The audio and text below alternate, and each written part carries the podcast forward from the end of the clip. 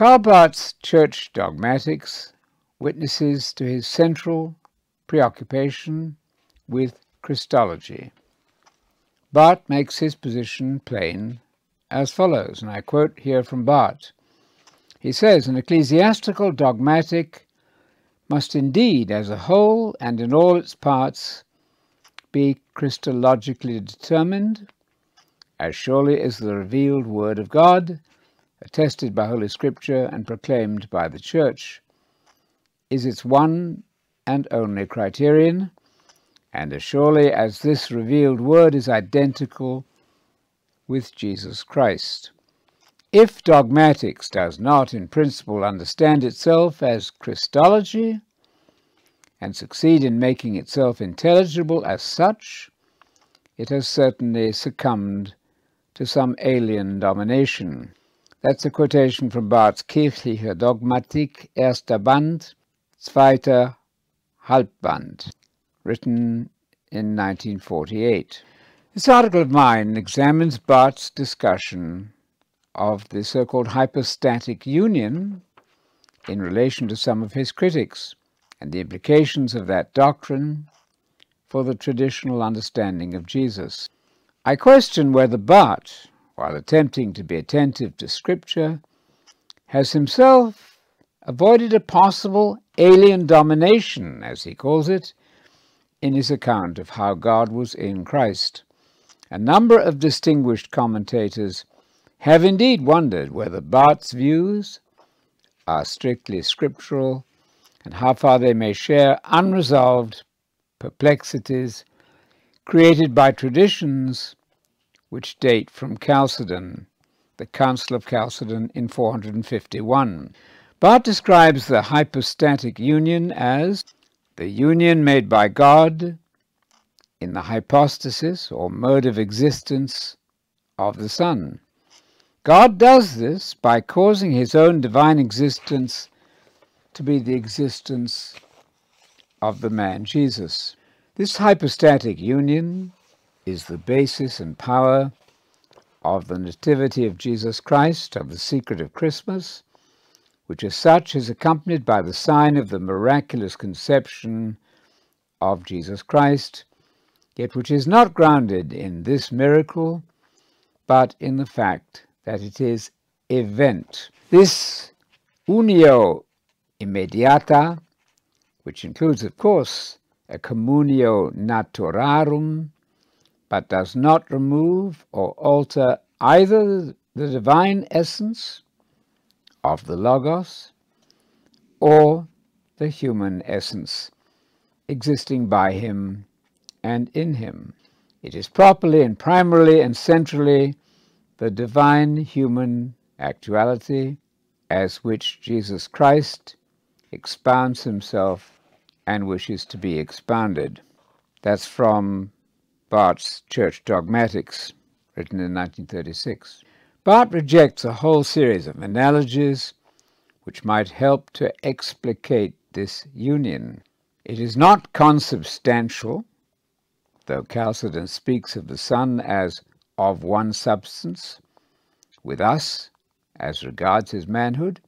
It is not of the same order as that by which God maintains all things in existence, not like a man in a suit of clothes, not analogous to any relationship between two human beings, not like soul and body. How God was in Christ, according to Barth's scheme, must therefore presumably remain largely a mystery. What is clear for Barth, however, is that the ancient doctrine of anhypostasia, the notion, as Donald Baillie describes it, that Christ is not a human person, but a divine person who assumed human nature without assuming human personality. This, says Barth, must be upheld. The necessity for Barth's insistence on predicating anhypostasia of the Son stems from the impossible notion of a double personality in Christ. Once a personal center is accorded to the man Jesus Christ, if Jesus has a human personality, and if he is also the eternal Son of God, there would be a double person in the Son. The logic of the problem is spelled out by Newman in his select treatises of St. Athanasius. It deserves a hearing as background to the questions raised by Barth's critics with regard to his unwillingness to surrender the ancient doctrine of anhypostasia, unlike many of his contemporaries who find that doctrine detrimental to the humanity of Jesus as well as alien to the New Testament. I quote here from J. H. Newman's select treatises of the St. Athanasius controversy with the Arians. He says this That personality which our Lord had had from eternity in the Holy Trinity, he still had after his incarnation. His human nature subsisted in his divine, not existing as we exist, but, so to say, grafted onto him, or as a garment in which he was clad. We cannot conceive of an incarnation except in this way, for if his manhood had not been thus after the manner of an attribute, if it had been a person, an individual, such as one of us, if it had been in existence before he united it to himself, he would have been simply two beings under one name, or else his divinity would have been nothing else than a special grace or presence or participation of divine glory, such as is the prerogative of saints.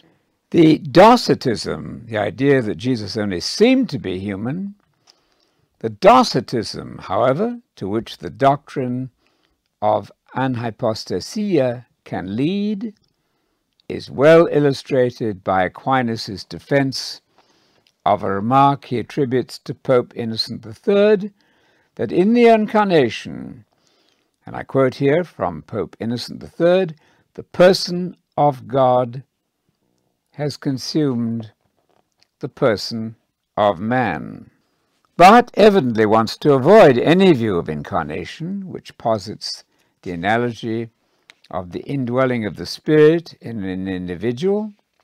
It is in this connection that he mentions Donald Baillie's book, God Was in Christ. Baillie is highly critical of the notion of anhypostasia, considering it to be incompatible with true humanity, in other words, docetic. His uneasiness with Barth is reflected in his remark that, and I quote here, the cruder forms of Docetism were fairly soon left behind, but in its more subtle forms, the danger of Docetism, that is, continued in varying degrees to dog the steps of theology right through the ages until modern times.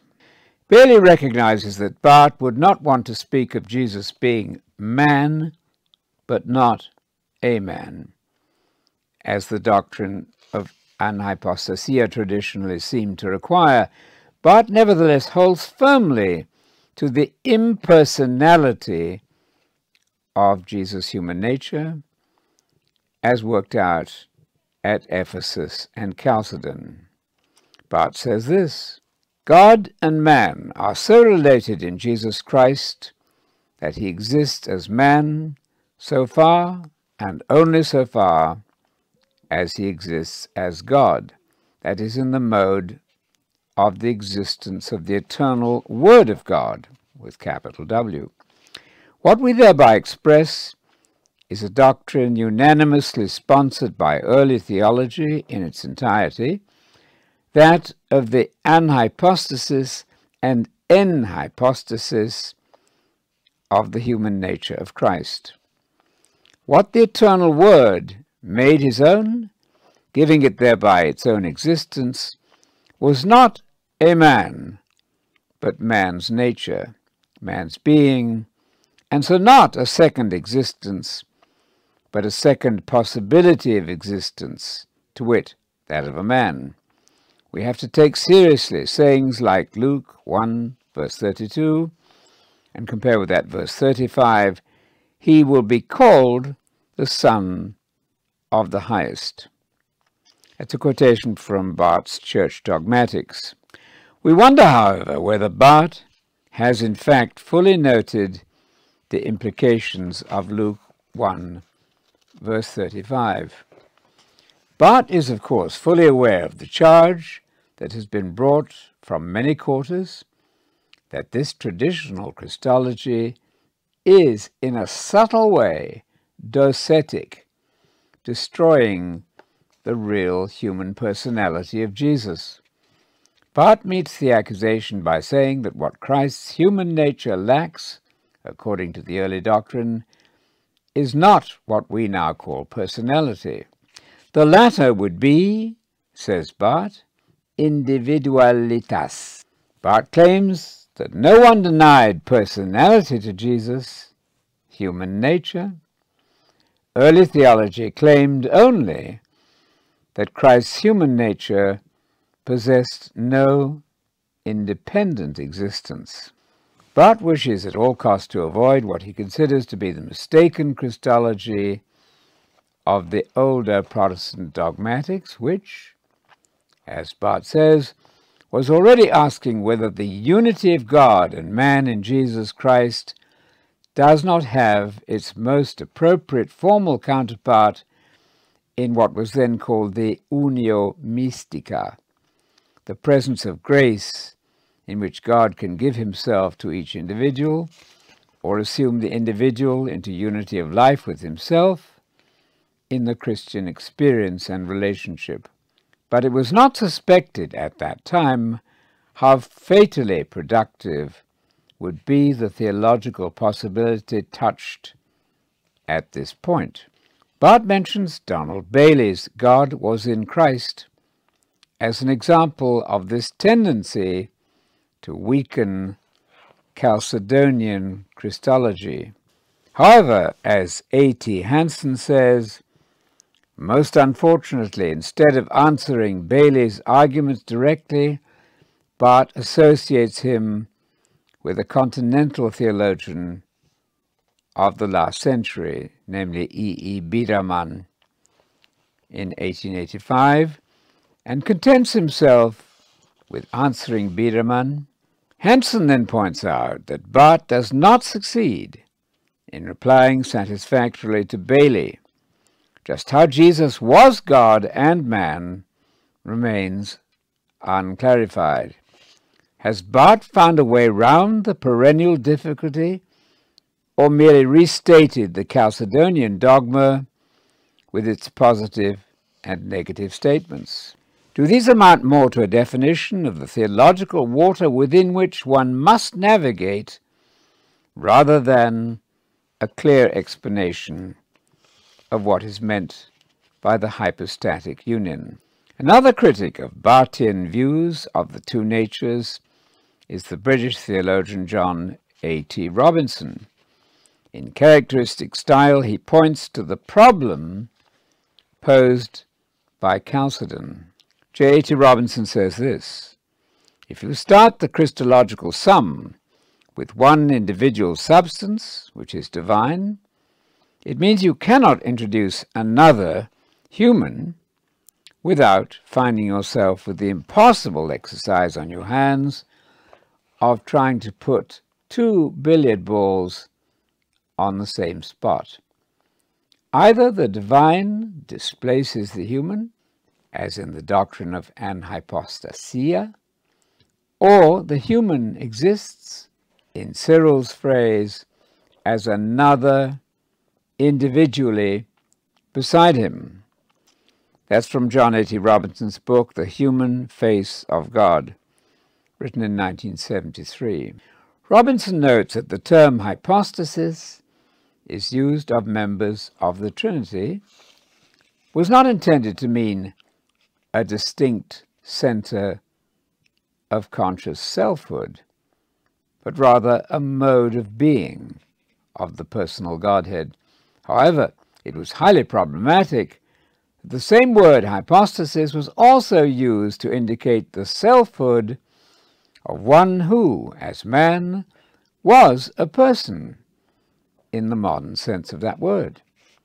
The heart of the problem which Robinson thinks but does not solve lies in the question of the genuineness of the humanity of Jesus once anhypostasia is predicated of him. Robinson's discussion revolves around two negative implications of this doctrine of anhypostasia.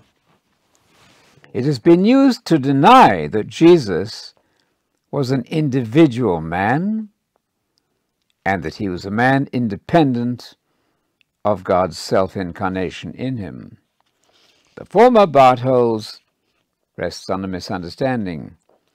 Personality does not mean individuality, but does not the denial of independent existence amount to a denial of individuality? This is Robinson's question to Barth. Robinson alerts us to the possibility of a crypto hidden Docetism in the Chalcedonian Christology, which Barth follows. Must not the subject of manhood be truly and completely human in order to justify the predicate, a man? Robinson further points out that there has been what he calls a persistent tendency in the history of Christian doctrine, stretching from the Fathers to Karl Barth, to assume that Jesus could not be both a genuine product of the human process and the Word of God with capital W, the Word of God to it. But while not denying the individuality of Jesus, insists that the doctrine of anhypostasia is essential as a guard against Jesus being one man among many whom God could have taken. He wrestles with this issue in his church dogmatics.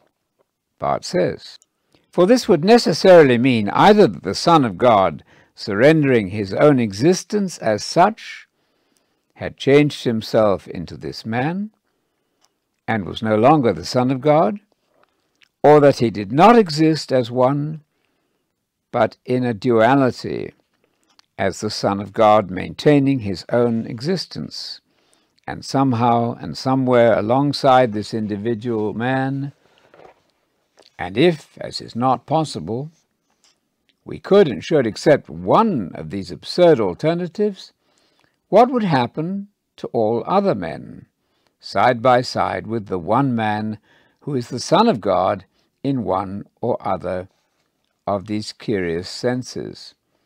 How far could God, in and with the adoption of this one man to unity with himself, adopt them all?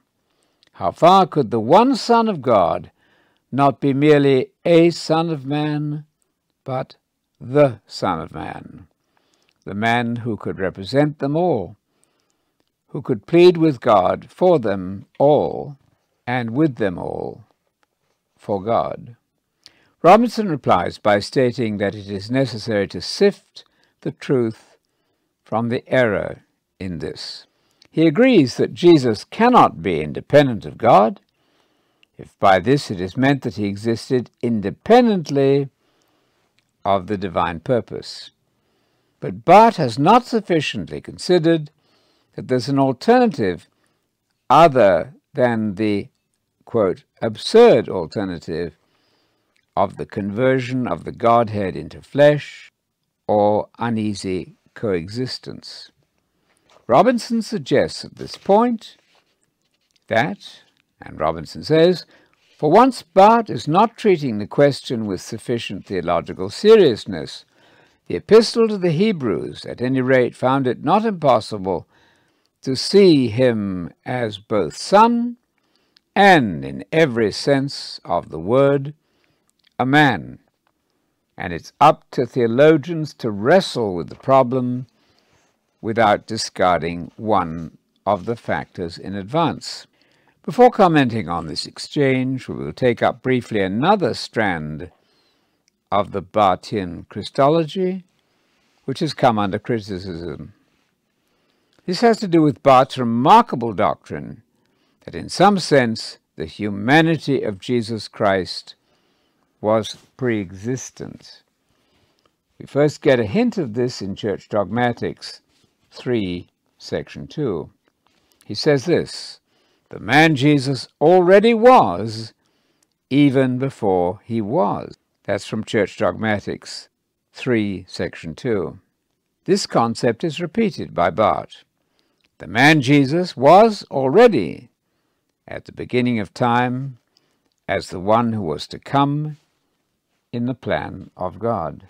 Gordon D. Kaufman accuses Barth here of logical nonsense and the theological error of Docetism. However, I wonder whether Barth has not put his finger on a crucial Christological point. It is a fact that the pre-existence so-called texts in John are predicated of the Son of Man.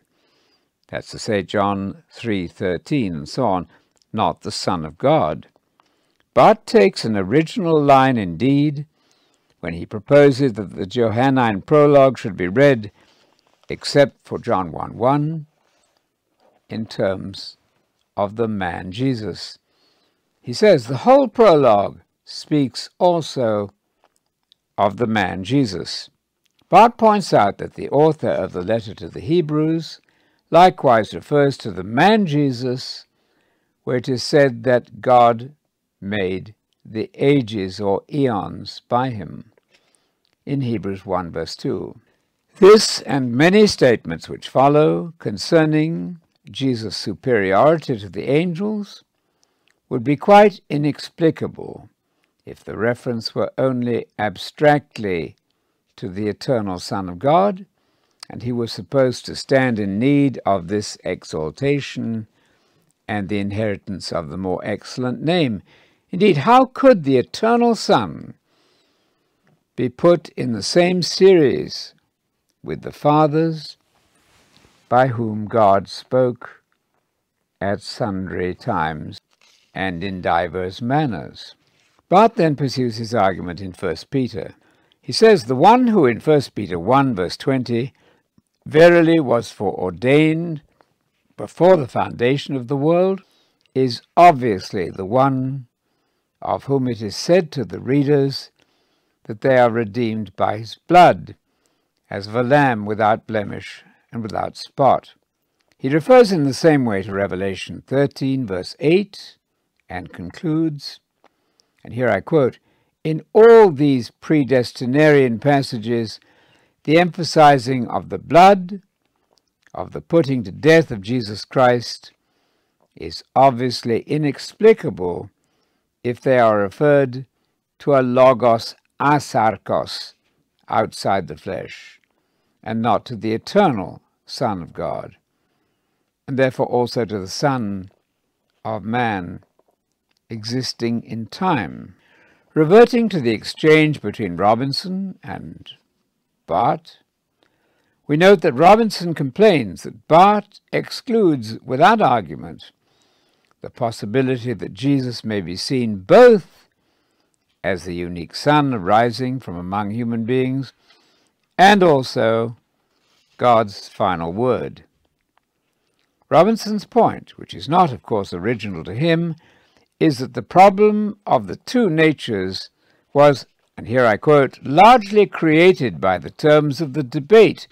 If you do not think of the Logos as a being, but as something more like the expressive or self-expressive activity of God, then you can recognize Jesus as a man in the fullest possible sense, who can also be his word to the world. The same point was made by James Dunn and would have been of critical importance to Barth's whole Christological exposition. Dunn says this the conclusion which seems to emerge from our analysis of John 1 1 to 14 thus far is that it is only with verse 14, the Word became flesh, that we can speak for the first time of the personal Logos. The poem uses rather impersonal language, like became flesh, but no Christian would fail to recognize here reference to Jesus. The Word became not flesh in general, but Jesus Christ. Prior to verse 14, we are in the same realm as pre Christian talk of wisdom and logos, the same language and ideas that we find in Philo, where, as we've seen, we are dealing with personifications rather than persons, personified actions of God rather than an individual divine being as such. The point is obscured by the fact that we have to translate the masculine logos as he throughout the poem. But if we translated logos as God's utterance instead, it would become clearer that the poem did not necessarily in intend the logos of verses 1 to 13 to be thought of as a personal divine being. In other words, the revolutionary significance of verse 14 may well be that it marks not only the transition in the thought of the poem from pre-existence to incarnation, but also the transition from impersonal personification to actual person. That's a quotation from Professor James Dunn's Christology in the Making, written in 1980 page 243. If we now integrate the various strands of the argument, it will be possible to see our way towards a solution to the problem of Christology. From the perspective of an Anabaptist Christology fully developed in the minor church in Poland in the 17th century, and earlier developed in Dutch Mennonite circles by Adam Pastoor, we may propose that Barth's struggle results in part from his desire to be loyal to the patristic tradition enshrined at Chalcedon. The issue we are considering has, of course, to do with the definition of the divinity of Christ. Barth is fully aware that the dogma as such is not to be found in the biblical texts. The dogma, says Barth, is an interpretation. The question is whether it is as good an interpretation as Barth contends, or whether its premises may have led us away from original biblical Christology. If we survey the section of the Church Dogmatics in which Barth deals with the eternal Son, it is noticeable that there's an unusually small proportion of fine print devoted to the exposition of the biblical text. Indeed, a rare citation of Scripture in these pages shows Barth applying 1 Timothy 6, verse 15, which nearly all commentators refer to the Father, we find Barth referring to Jesus. Surely it is the Father who, for Paul, only has immortality. Barth elsewhere maintains that the term Kyrios, or Lord, used of Jesus automatically gives him the same ontological status as the Father. Has he perhaps overlooked the very much more convincing argument that Jesus is Lord, following the very frequent New Testament use of Psalm 110, verse 1, to refer to Jesus? According to this formative text, alluded to more than any other Old Testament passage, Jesus is the Lord Messiah, Adoni, my Lord with lowercase l, not Adonai, the Lord God. As Geza Vermes states, this fusion from Psalm 110 verse 1 of Lord with lowercase l and glorified Messiah preserves the typical Jewish stress on an act of inauguration, conferring lordship on Jesus. That's from Geza Vermes's book, Jesus the Jew, written in 1973. The lordship we're talking about here is, of course, that Jesus is Messiah, not God in the later creedal sense but seems perhaps not to take seriously enough the Jewish background to the biblical titles of Jesus. One may insist that the New Testament be heard first from its own point of view, with a caution that the later post-biblical language of Chalcedon not be exalted to a so-called midway position with the power to silence the biblical text. Our suggestion is that Barth's wrestlings with anhypostasia might have been unnecessary if he had taken as his point de départ, his point of departure for his Christological task, if he had taken the synoptics and Acts and not relied so exclusively on John 1.14, read as it appears to many, with spectacles tinged with Greek philosophy. Had he done this, started with synoptics and acts, if he had done that, he would not have made so easily the equation Jesus is Lord to mean Jesus is God, but justifies the title Mother of God for Mary on the basis of Luke 1, verse 43, where Mary is addressed as the mother of my Lord. But has he taken into account Luke's use of a current messianic title, Christos Kyrios, or Messiah Lord, for Jesus, as in Luke 2, verse 11? Mary was indeed the mother of the Lord Messiah, or the Messiah Lord. The eternal Son might well have seemed alien to Luke's understanding of Christology. We take this opportunity to identify what seems to be the essential point of our reservation about Barth's Chalcedonian language. When confronted with the fundamental Lucan Christological statement in Luke 1 verse 35, Barth does not seem to abide by the strict exegetical principles he uses elsewhere.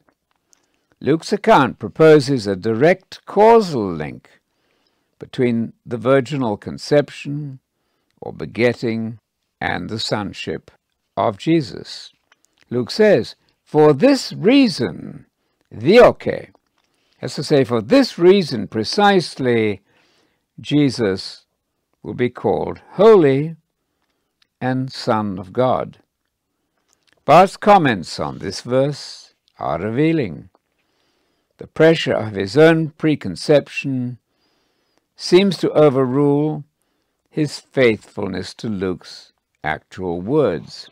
Noetically, that's to say, for us to whom the sign is given, the fact that Jesus Christ is the Son of God come in the flesh stands or falls with the truth of the Conceptio de Spiritu Sancto. But it could not be said that ontically, in itself, the mystery of Christmas stands or falls with this dogma. The man Jesus of Nazareth is not the true Son of God because he was conceived by the Holy Spirit and born of the Virgin Mary. On the contrary, because he is the true Son of God, and because this is an inconceivable mystery intended to be acknowledged as such. Therefore, he is conceived by the Holy Spirit and born of the Virgin Mary. But, with the greatest respect, that is not what Luke actually said. The remark of the Jesuit theologian P.S. Lyonnet is exactly to the point. He says, most modern exegetes, finding in Luke's statement a disagreement with their theology, attempt to give to the word therefore, dioke, an interpretation which eliminates or weakens this embarrassing causal link. That's from Lyonnet's work, The Enunciation of Biblical Mariology, in Maria in Sacra Scriptura, printed in Rome in 1967. In regard to Luke 135, the choice is between the eternal Son of Chalcedon and the conception or begetting Christology of Luke. The question may be posed as to whether the Chalcedonian Jesus can actually be found in Acts or Peter. Without the aid of an a priori perspective, can he even be found in John and Paul? Barth's Christology is satisfying and illuminating where he deals with the text of Scripture, but much less convincing when he elaborates the creeds an uneasiness about Barth's restatement of classical Christology was expressed by John A. T. Robinson. The biblical basis for the traditional doctrine of the Trinity, which did not trouble Aquinas very much at all, but should have troubled Barth had he been more of a New Testament exegete, has increasingly disturbed me and been brought to a head as I have wrestled with the great Johannine texts on which so much of it was based.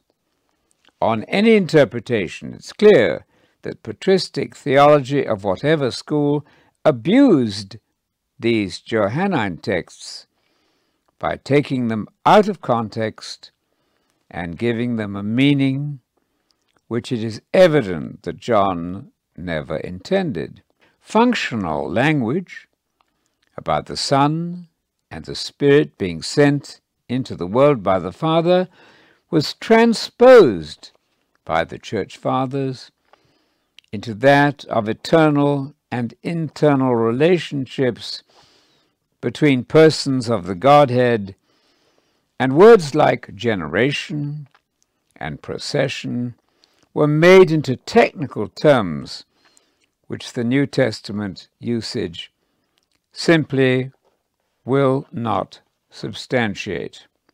That's a quotation from J.T. Robinson's article, The Fourth Gospel and the Church's Doctrine of the Trinity, found in 12 more New Testament Studies, SCM Press 1984, page 172.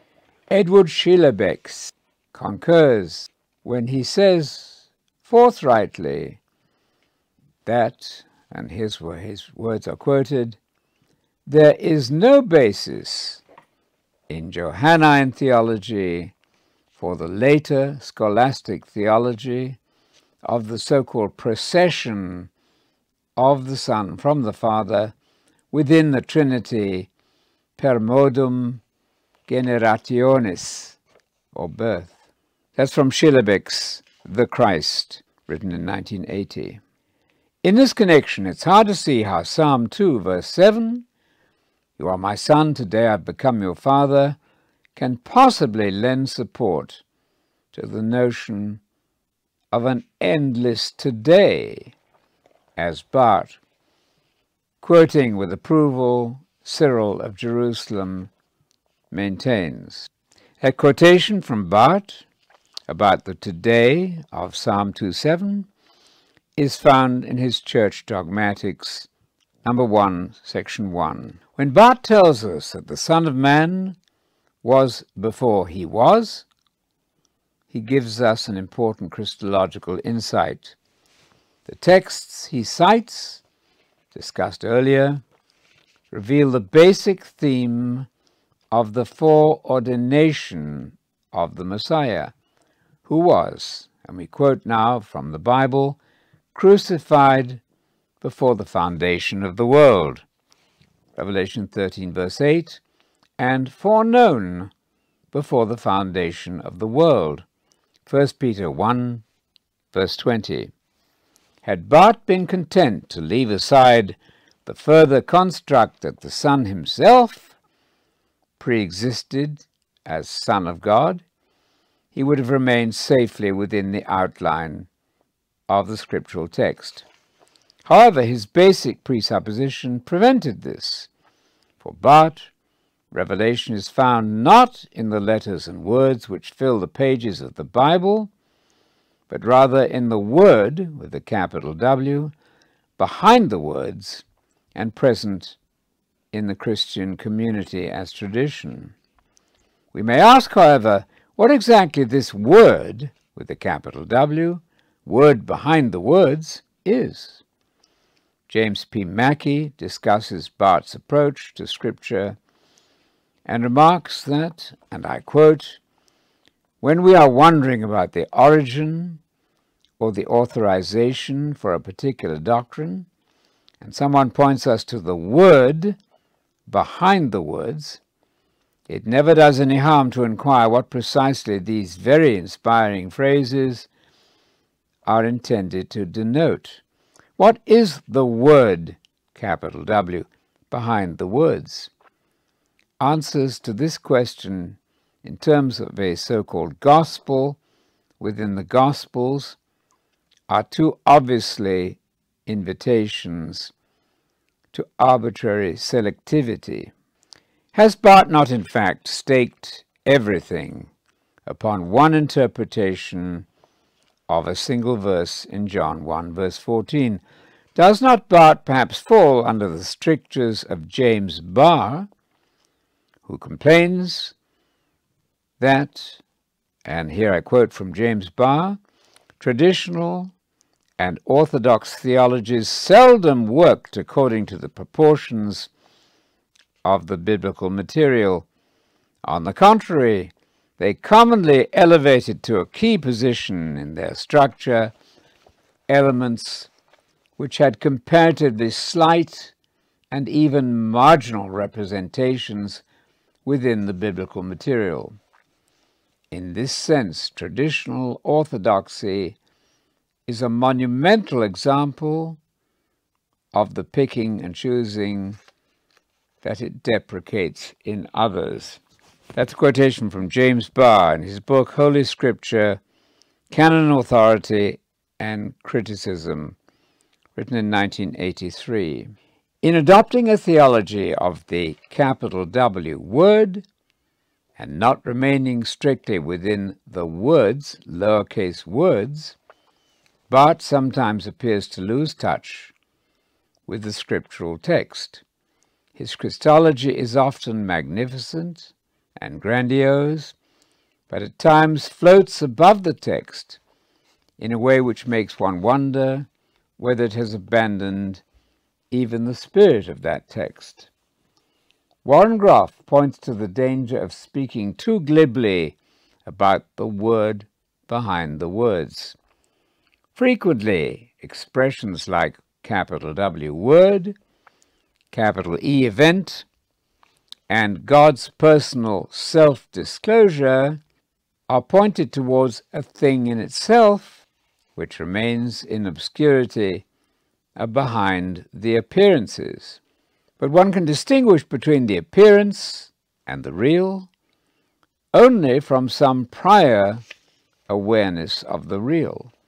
Only from some more foundational capital word can one mark off word with a capital W from words.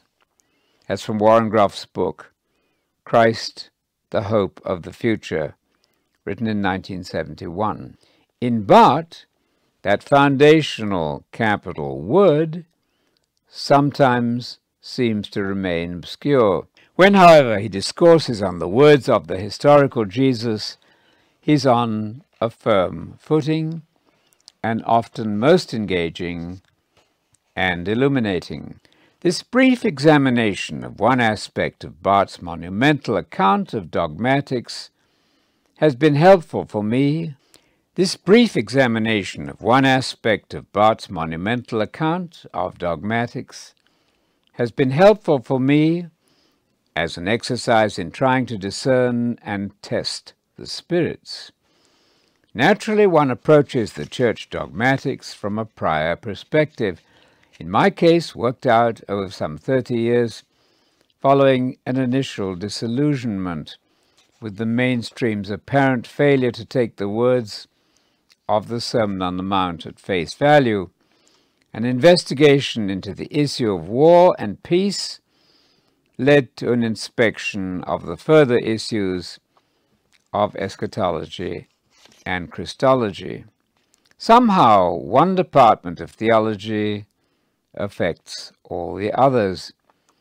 When I learned that Barth did not disavow all violence, and while sometimes sounding like a pacifist, he allowed for that one Grenzfall in which violent retaliation could be Christian, I felt a certain uneasiness. Is this another fateful question? Yes, has God really commanded us to love our enemies? Despite Barth's impressive accounts of the Incarnation, one feels at times that we're moving in an atmosphere different from the New Testament. I'm intrigued by a question put to Barth by Oliver Buswell. I asked Professor Barth how he explained the prayers of Jesus and his sayings, in which he spoke objectively of the Father and Son and of the Spirit. His reply was to the effect that in speaking of the deity, the difference between subject and object completely disappears. I said, Is that not then mysticism? To which he replied, Well, you could call that mysticism. It's a quotation from Oliver Buswell's Systematic Theology, written in 1962. In my current teaching ministry, I've wanted to raise the question whether a particular understanding of John 1.14 perhaps controls Barth's entire Christological system.